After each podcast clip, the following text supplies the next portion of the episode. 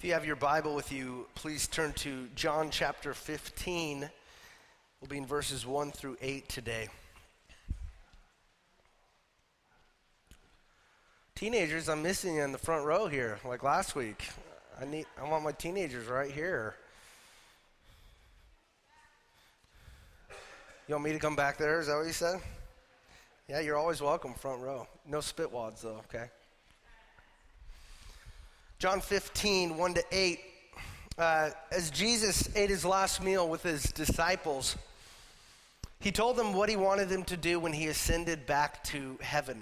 He tells the disciples, Follow the example that I have given to you, and, and tell the world what I've told you. You don't have to come up with a new message, just tell the world what I've told you. Sometimes we need to remember that, that we worry about what to say to people. You're not, you don't have to create a message, you're just the messenger.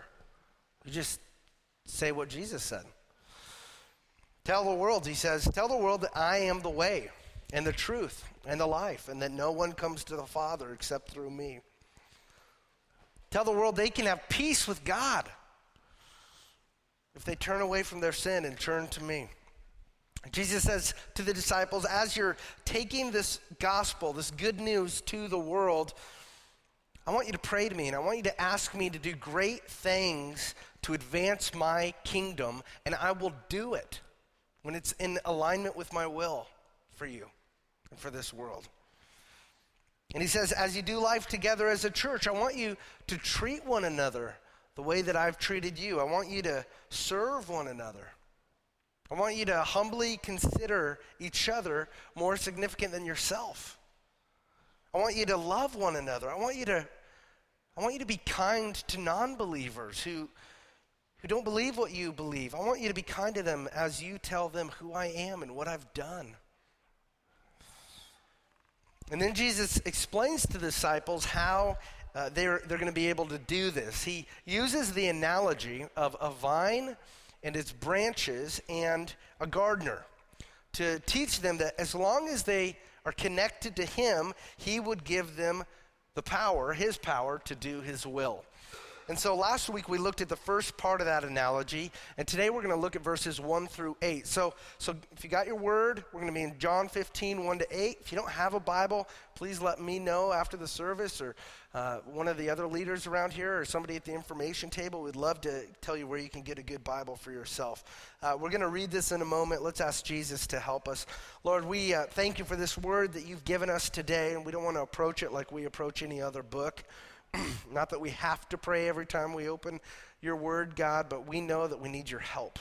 And so we ask you to help us. You say that you are the true vine, you are the true source of life, you're the true Savior, you're the one true God. And so as we read your word today, we're reading the truth. And we ask that you would do what you've promised to do, that you would help us and teach us by your Holy Spirit. Would you please work on our hearts right now? Awaken us to you. Encourage us with your word. Convict us of our sin, God. Show us your way. Show us your glory. Use your word to bring dead souls to life, God. Just pray that you would give us attentiveness now. And Lord, please protect us from Satan. We pray all this in the powerful name of Jesus Christ. Amen. Okay, so let's begin by uh, reading the first three verses of John 15. Jesus says, I am the true vine, and my Father is the vine dresser. Every branch in me that does not bear fruit, he takes away. And every branch that does bear fruit, he prunes, that it may bear more fruit. Already you are clean because of the word that I have spoken to you. So in verse 1, Jesus says that he is the true vine, he's the true God. Remember, we talked last week about how there are a lot of vines in this world that claim to be the true vine, but they're fake vines. They're not true sources of eternal life for us. Jesus says, I am the true vine. I'm the true source of eternal life. I'm the true source of divine power and freedom. And, and this is just one of many times where Jesus claims to be the one and only Savior of humanity. And he doesn't say this because he's arrogant, he says this because it's true. And Jesus loves us and he wants us to know the truth about the world and about the universe we live in. And so Jesus doesn't want us to think that he is one of many paths that lead to God because that's not the truth, he says. Jesus says over and over again that he is the way, he's the only way to God.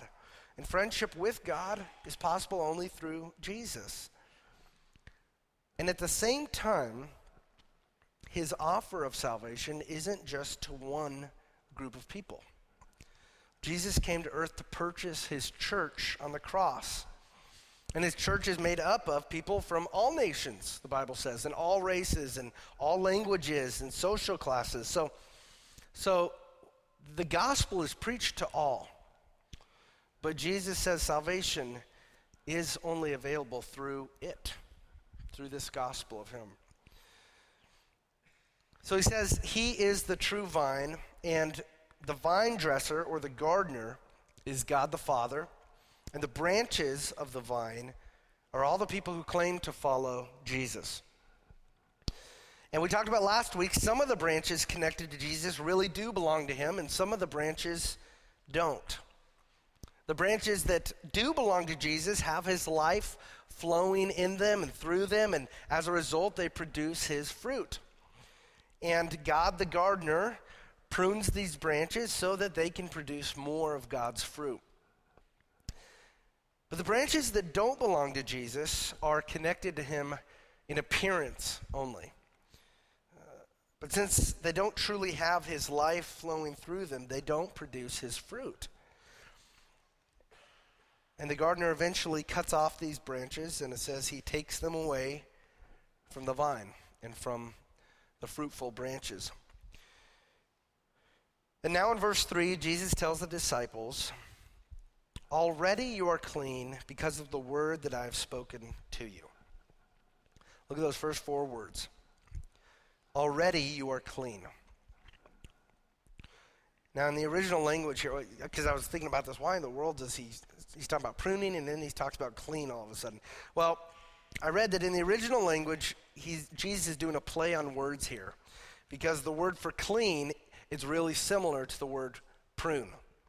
And so Jesus is telling the disciples, You are already pruned, you're already a clean branch. Now, that doesn't really help.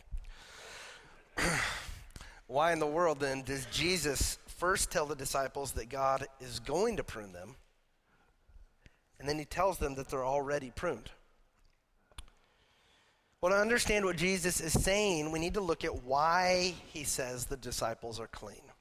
In verse 3, Jesus says, You are already clean because of the word that I've spoken to you. So they're already clean because of the word Jesus has spoken to them. So what is this word? What is this word that he's spoken to them that he uh, that that has cleaned them? Well, in short, it is the gospel. It is the message that he's been sharing with them for three years of God's salvation and, and of his forgiveness in Christ that, that Jesus has been telling them about. And think about this if you look just at John 3, you'll, uh, you'll see that Jesus has already said that he is God the Son, sent by God the Father to the world to die for sin so that whoever trusts in Jesus should not perish but have eternal life. You might see that on TV, some football games today, okay? John 3:16. That is the heart of the gospel of Jesus. And God cleans whoever hears this message and then responds to the message by believing it. By believing it. If a person wants to approach God, then he or she must be spiritually clean. A person cannot be dirty with sin and guilt and come into God's presence. Anybody read through the Old Testament recently? Man, or parts of it. I'm reading through Leviticus right now, and it's like, wow, God is serious about being clean and pure. God is holy and pure, and he, the, he is the one who's totally spotless and totally sinless, and he cannot have sin and sinful, dirty people in his presence. Their sin must be washed off of them, they must be cleaned. And we are incapable of cleaning ourselves. But God can clean us, and he offers to make us clean through his gospel. How, exa- how exactly does this happen? How does the gospel clean us? How does God make anybody clean? Well, we see from, from early on, in Genesis forward, God makes people clean through blood. And not just any blood. He's very specific about the type of blood that cleanses. It must be in the Old Testament the blood of a spotless animal, and it must be from one of the animals listed in a book like Leviticus, where you'll see that. And that's why God put the sacrificial system in place in the Old Testament to purify people from sin, to, to wash them clean, so that the result is they could approach God. They could come into the tabernacle, they could come into his presence. And God graciously wants us to have a relationship with him but he says the filth of our sins separates us. We cannot approach God while we are unclean. In the message of Jesus, which you see in the first chapter of John, is that he is the perfect Lamb of God who voluntarily put himself on the altar for us, who sacrificed himself on our behalf, who shed his perfect blood to purify sinners so that they can be reconciled to God. Jesus is the Son of God, he says, who left heaven and came to earth, who took on human flesh. He lived a perfect, spotless life that no other person has ever lived or could ever live. What that means is, Jesus, you look at, read the Old Testament, count the commands, Jesus perfectly obeyed and fulfilled all of them perfectly. Never broke any of them perfectly fulfilled them. And when Jesus, in his spotless perfection, died on the cross, he was the most faultless sacrifice ever. He, be, because he was on the cross, he was God on the cross. And his death was the last sacrifice necessary in the sacrificial system for all who trust him. If you don't trust in Jesus, what's your sacrifice? What's covering you? What's purifying you before a, a, holy God? How do you plan to get to God? How do you walk into God's presence? Only if you have a made up idea of God, that He's this buddy God at your level, that you, that you can just say, hey, what's up? I need a help. I need a favor. That's not how God presents Himself. He's holy. Nobody just walks up to God. You must be clean. And Jesus is the only one who can make you clean. And his sacrifice on the cross was an everlasting sacrifice. Because in God's eyes, in God the Father's eyes, Jesus' blood purifies his church and everybody who belongs to them. It purifies us of all of our past sins, our present sins, and our future sins. Amen? Wow. So that means that whoever trusts in Jesus' work on the cross is now covered by his blood in the spiritual realm. You're hidden in his blood. When God looks at you, he sees the perfect blood of Jesus.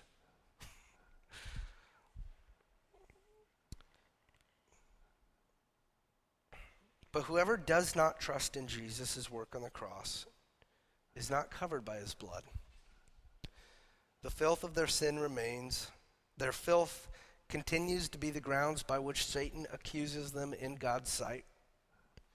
Their filth is the legal grounds by which they're condemned to suffer God's eternal wrath, and their filth makes them eternally unclean. And when we say them, this isn't an us and them, like we're better than them. This is this was all of us before Christ saved any of us.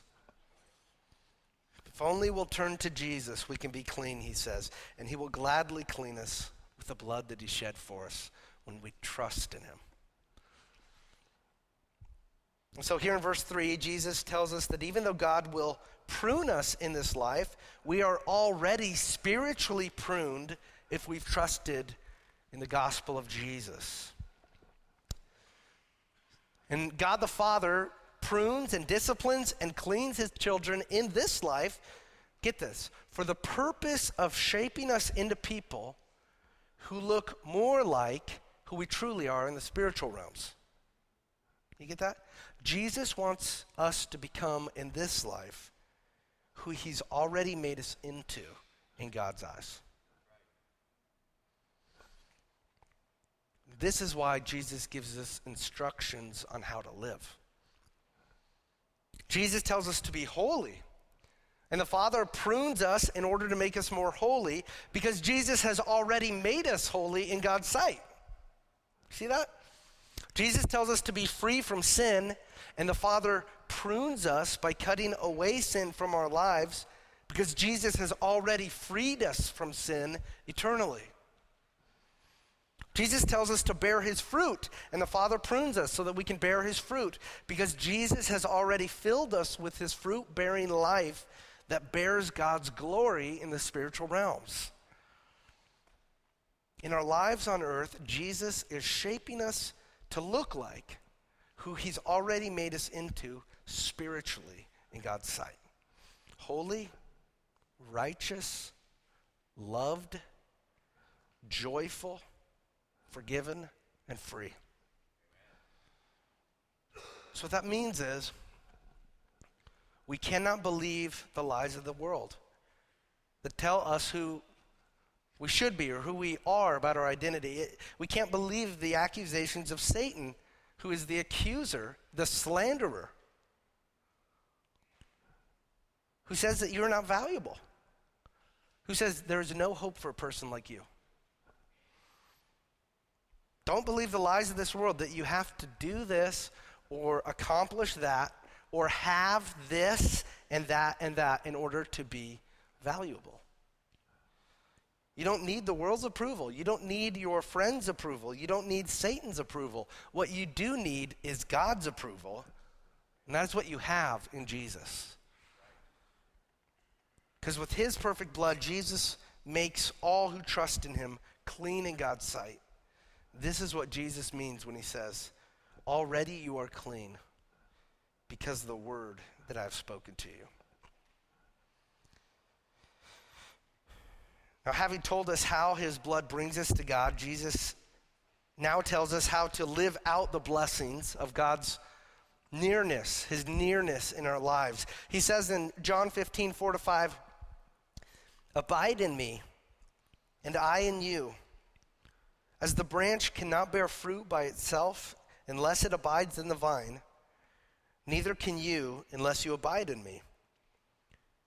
I am the vine, you are the branches. Whoever abides in me and I in him, he it is that bears much fruit, for apart from me, you can do nothing. So, if we want to bear God's fruit in our lives, if we want to bear much fruit, in our lives, if we want to do what branches were created to do, then we have to abide in Jesus. That's what Jesus says. We have to abide in him. And as we abide in Jesus, he says that he abides in us. So it is what you could call a mutual indwelling, okay? Uh, we dwell in Jesus, and he dwells in us. Just like he says that he dwells in the Father and the Father dwells in him. And so also, Jesus is the vine, we are his branches, and eternal life originates in him and flows into us and flows back and forth between him and us because we're united to him.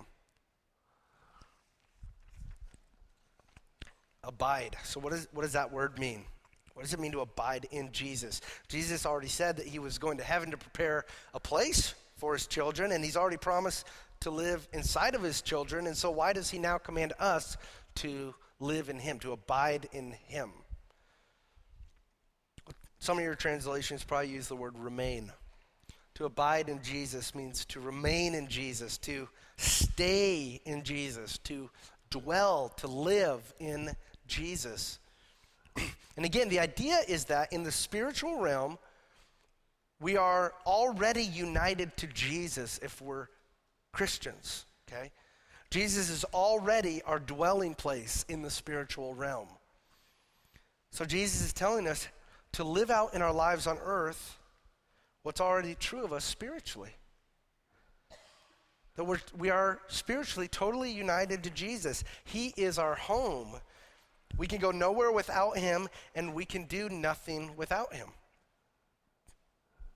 So, true branches, fruitful branches, true Christians will live increasingly more dependent on Jesus alone for everything. Okay? Jesus' blood brought you to God so that you can approach God confidently. So approach God confidently and often. Jesus' blood brought you to God so that you can have God's power in your life. So rely, depend on God's power in your life.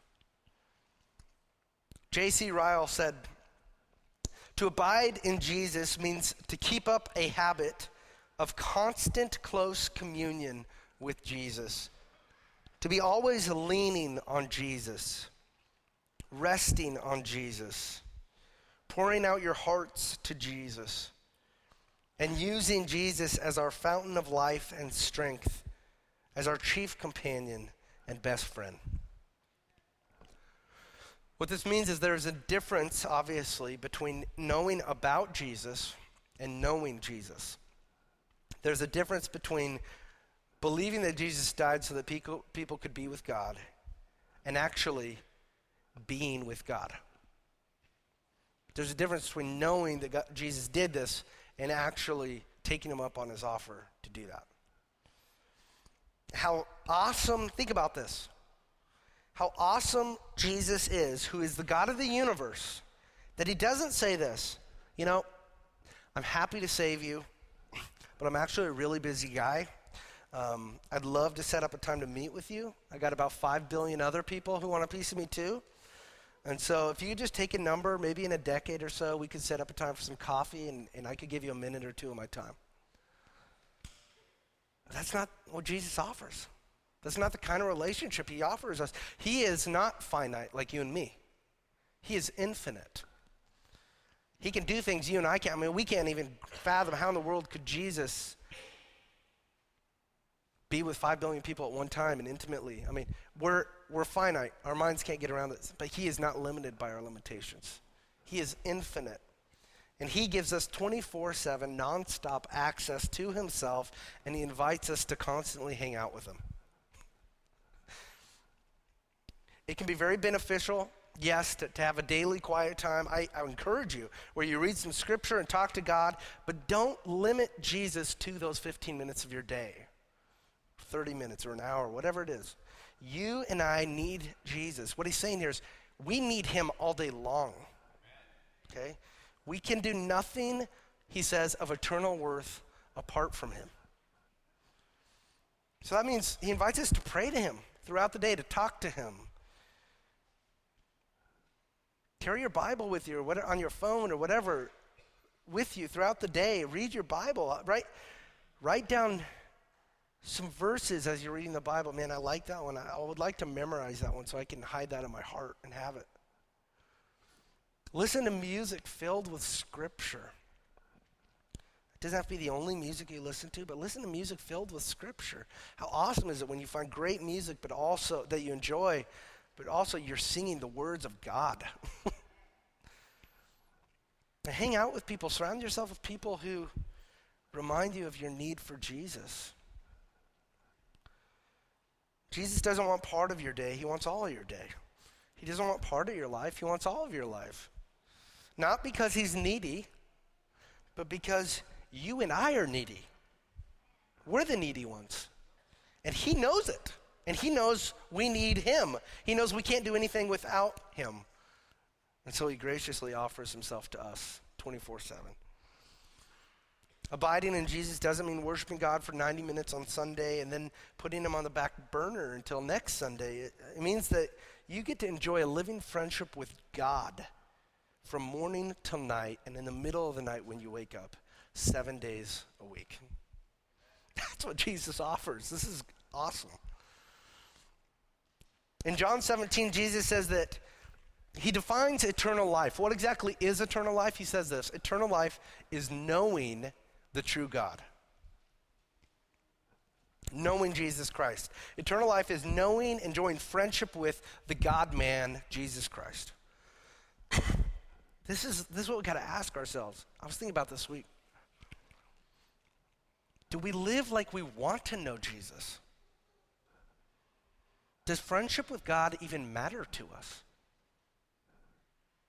Besides just getting into to heaven, right?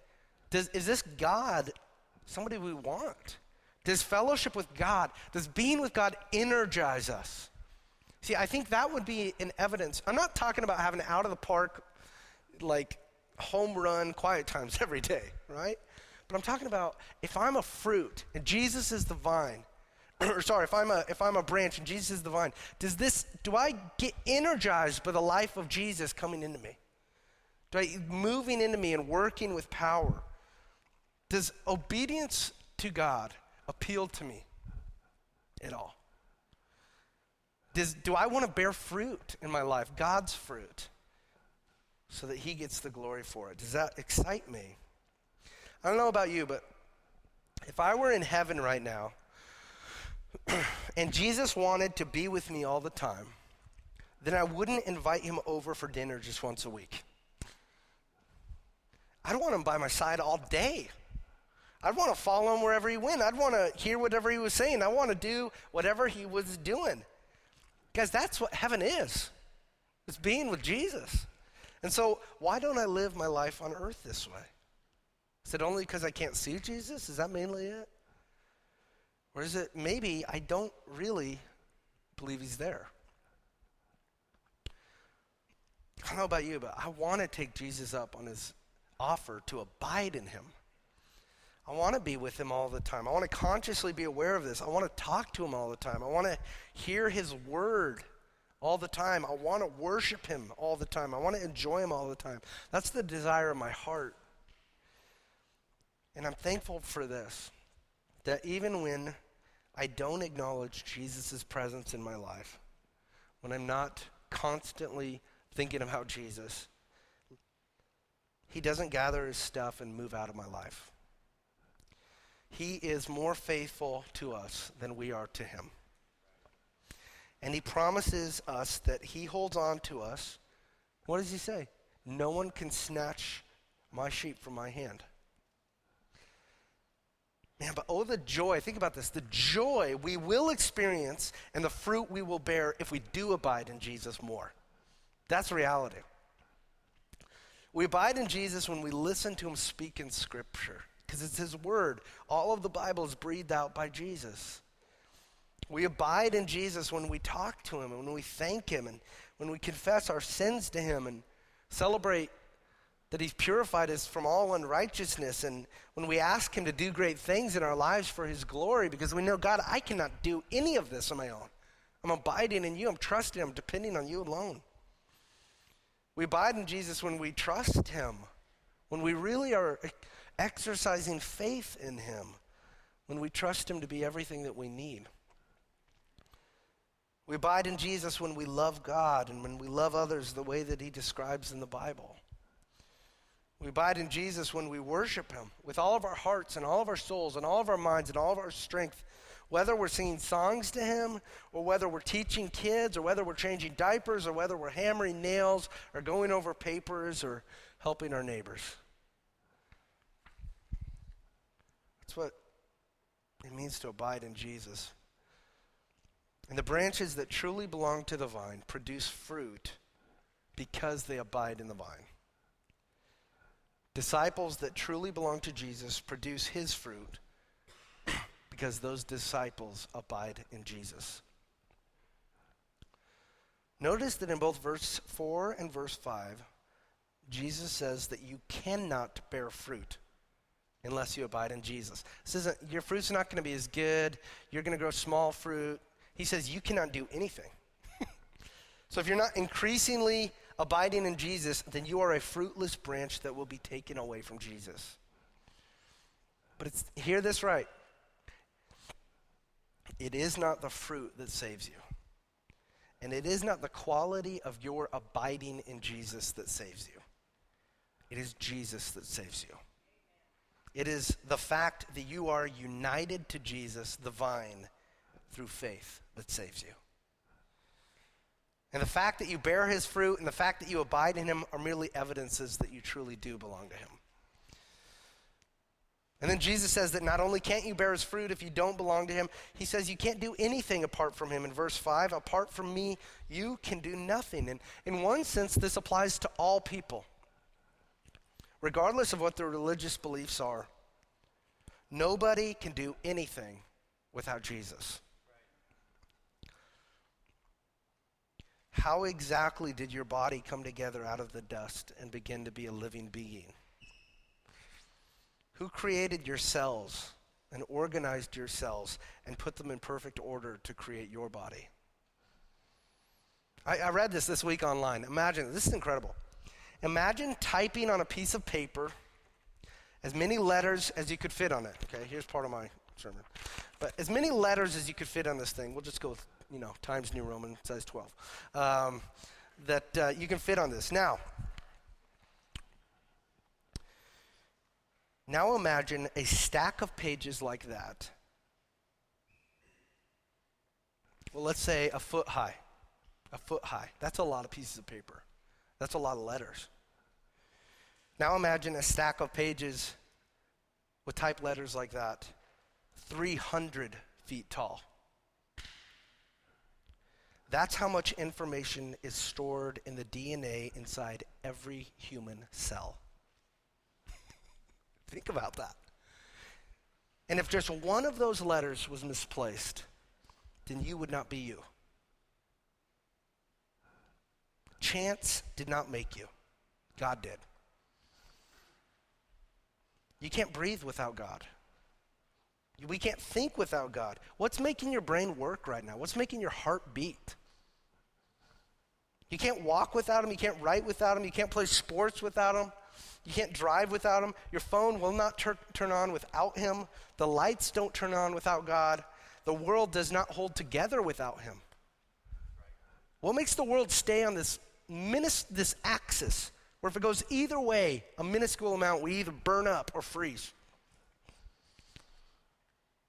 Everything holds together through Christ and everything that you have belongs to him. And James 1:17 says, "Every good gift in your life, every perfect gift is from above." And none of us can do anything without this common grace that God gives to everybody. Now, specifically for Christians whose life God has redeemed so that we can know Him and be like Him and do things of true spiritual significance in this world, He says the same thing. You can do nothing without me. We, that means you can't trust God without Jesus. You can't love other people without Jesus. You can't share the gospel without Him. No one will be saved unless the Holy Spirit gives sight to the spiritually blind. No one will see on their own. We can't give our money joyfully to Jesus unless Jesus is in us. Why would we want to?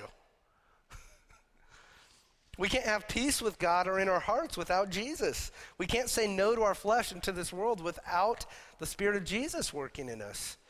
Anything and everything that we say, think, or speak that glorifies God in any way is only because He is abiding in us and we are abiding in Him. And ultimately, what that means is this that God gets the credit and God gets the glory for every good thing we do. If we say something that helps a person love Jesus more, it's only because Jesus is abiding in us. If we do something that helps build God's kingdom, it's only because Jesus abides in us and gives us the, the, desire to want to build God's kingdom. And then Jesus gives us the power to actually do things that build God's kingdom. It's not that we create incredible ideas and then we make them happen, it's all Jesus. If we enjoy helping hurting people, if we enjoy seeing hurting people cared for physically and spiritually with the love of Jesus, and this church does. It's only because Jesus has filled us with his love first. The branch does not produce fruit because it is a remarkable branch. The branch produces fruit because it has the remarkable life of the true vine flowing through it. That's why we give Jesus credit for all the evidences of grace we see in our lives, because we are not remarkable branches.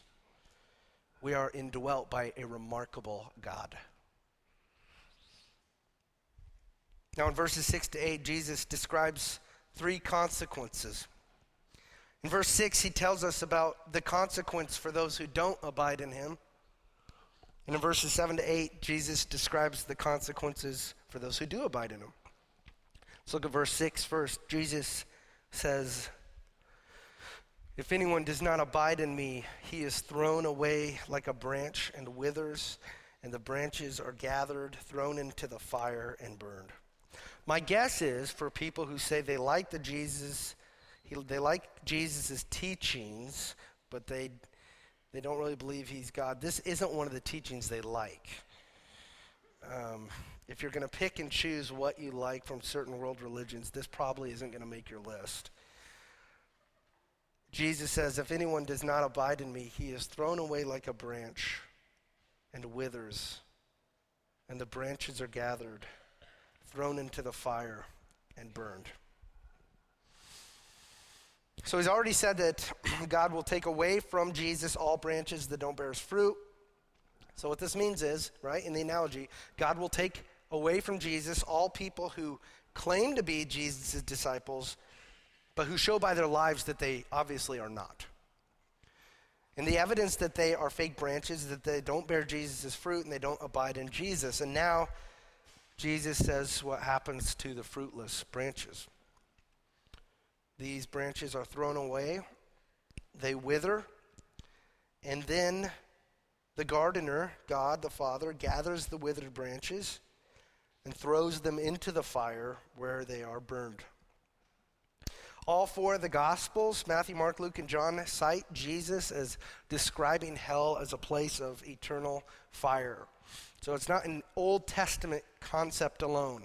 So, this whole argument that Jesus is nice and the Old Testament God is mean doesn't work. Jesus is the one who describes hell as a place of fire. This is the place Jesus suffered God's wrath for so that we wouldn't have to go to. It's the place reserved for those who do not submit to him. And so the image of the branches being gathered and thrown into the fire is the description of what happens to everybody who rejects Jesus' offer to be covered by his blood and to abide in him.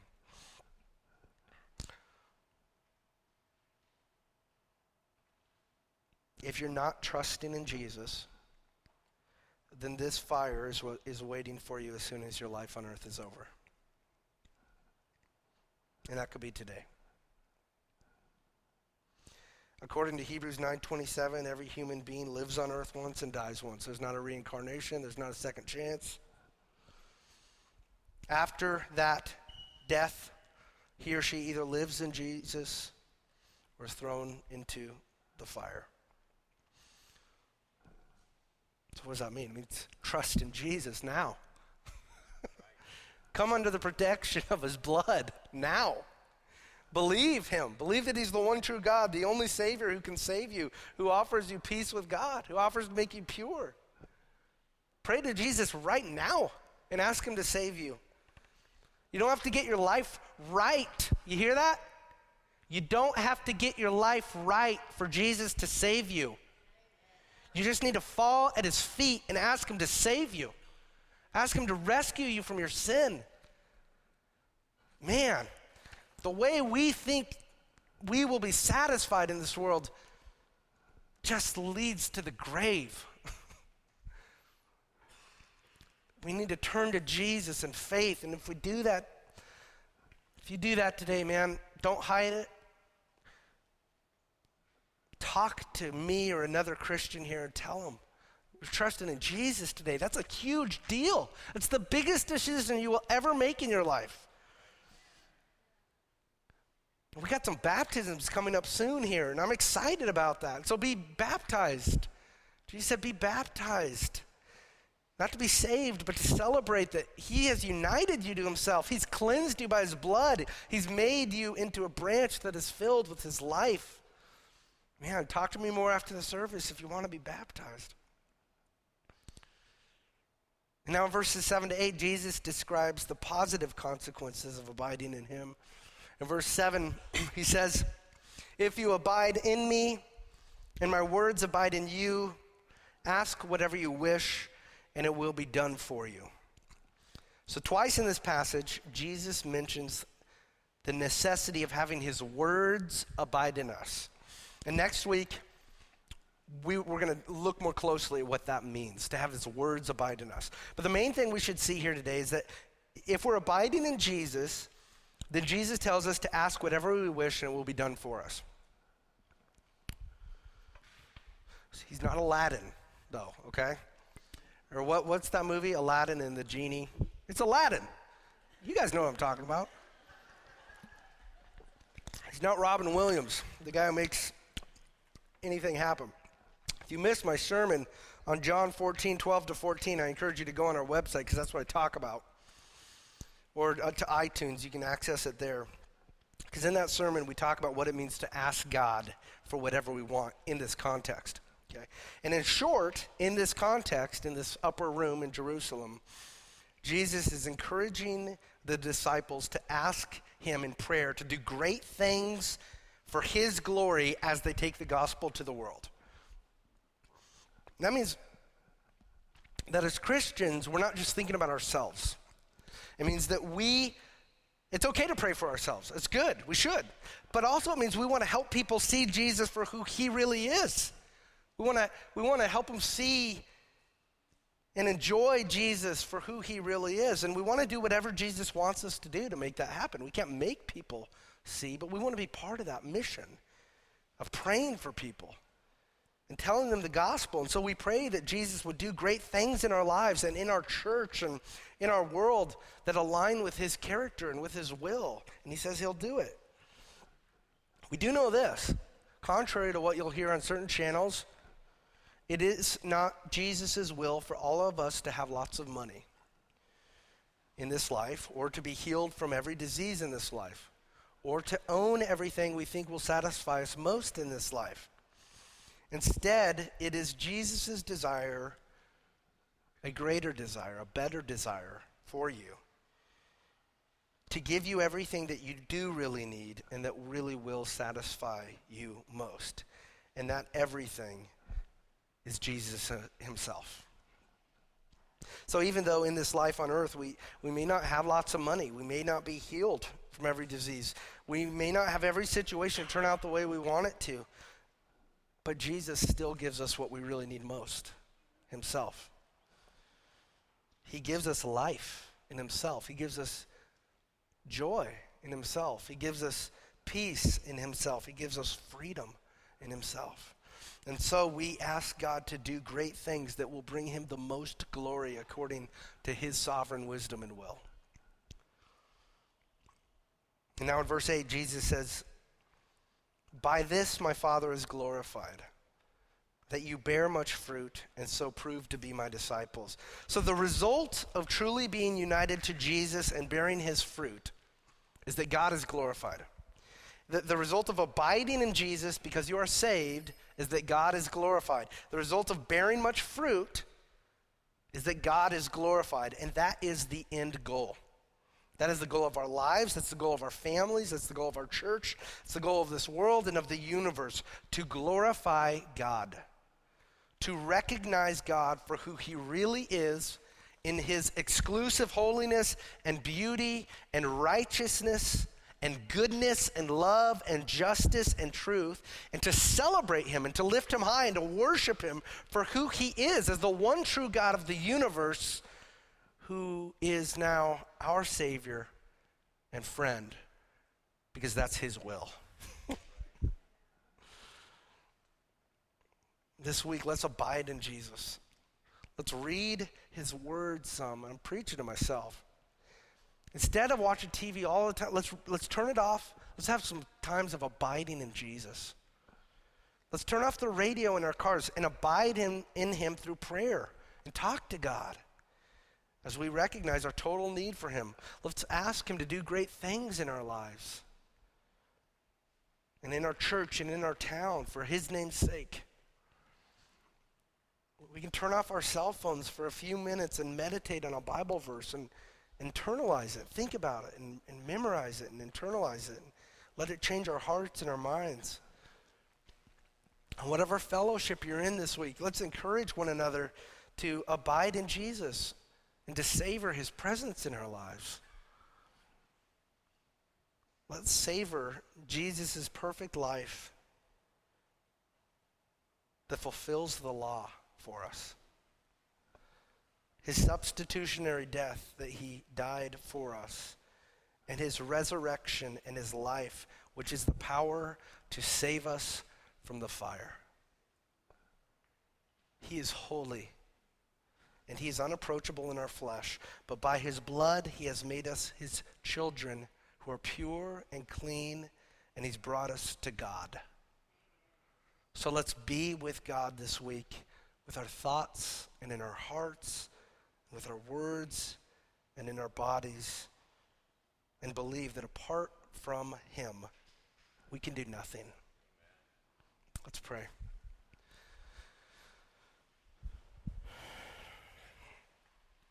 Lord, we are helpless on our own.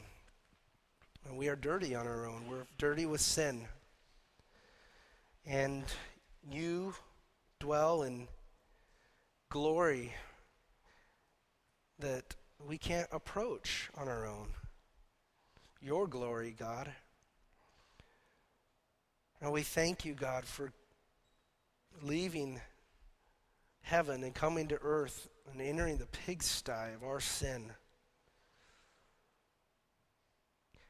Perfectly following God's law, which we can't follow because we're not, we're sinful, God.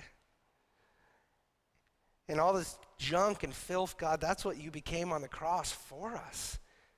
You couldn't just clean it by wiping it away and pretending it wasn't there. You had to become it and kill it.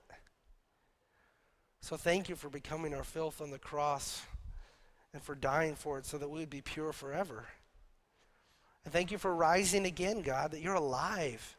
You're in control. You're coming back again. And until we see you face to face, we have a living God who we can talk to and spend time with and enjoy fellowship with and listen to and give all of our concerns to and know that you care and you've proved it. Thank you, God, for working in our lives. Humble us, Lord.